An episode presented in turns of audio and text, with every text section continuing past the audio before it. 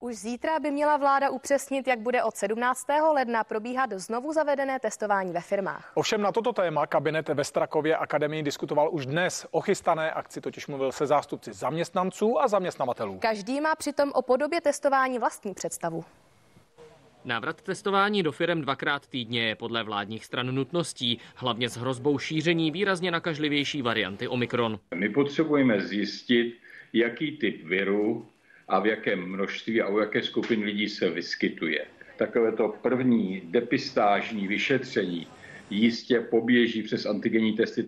Právě to ale kritizuje opoziční ANO. Současná vláda totiž prý ještě před několika měsíci jejich bývalý kabinet kritizovala, že ve firmách netestuje přesnější PCR metodou. Bylo nám to před volbami i slibováno, ale já bych chtěl připomenout, že my plánujeme testování milionů lidí eh, dvakrát týdně, eh, což eh, jsme věděli a musela to vědět i tehdejší opozice, že je to možné jedině pomocí antigenních testů. Testování vítají schodně zástupci zaměstnanců i zaměstnavatelé. Každý měl ale před dnešním jednáním s vládou své vlastní podněty a otázky. Jak budou hrazeny náklady? Do jaké míry antigenní testy zachytí nákazu Omikron?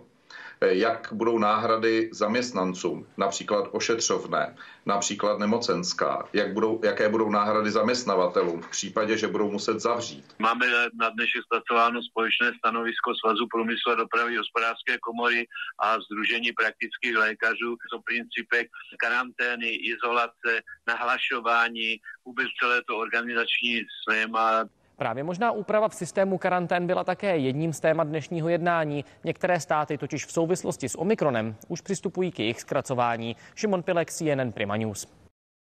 A na úřadě vlády je autor předchozí reportáže Šimon Pilek. Šimone, skončilo už jednání? Víme, jaká budou další vládní opatření? Hezký večer, tak pokud jsou naše skutečně pár okamžiků eh, staré informace eh, správné, tak eh, skončilo před malou chvílí. Každopádně to znamená, že se to jednání ale poměrně výrazně natáhlo, protože mělo původně skončit už v 18 hodin, čili před hodinou. Dá se proto usuzovat, že probíhala poměrně intenzivní výměna těch názorů všech zúčastněných, a to tedy nejenom zástupců zaměstnavatelů nebo naopak zaměstnanců, ale také právě členů vlády a jejich nejbližších spolupracovníků.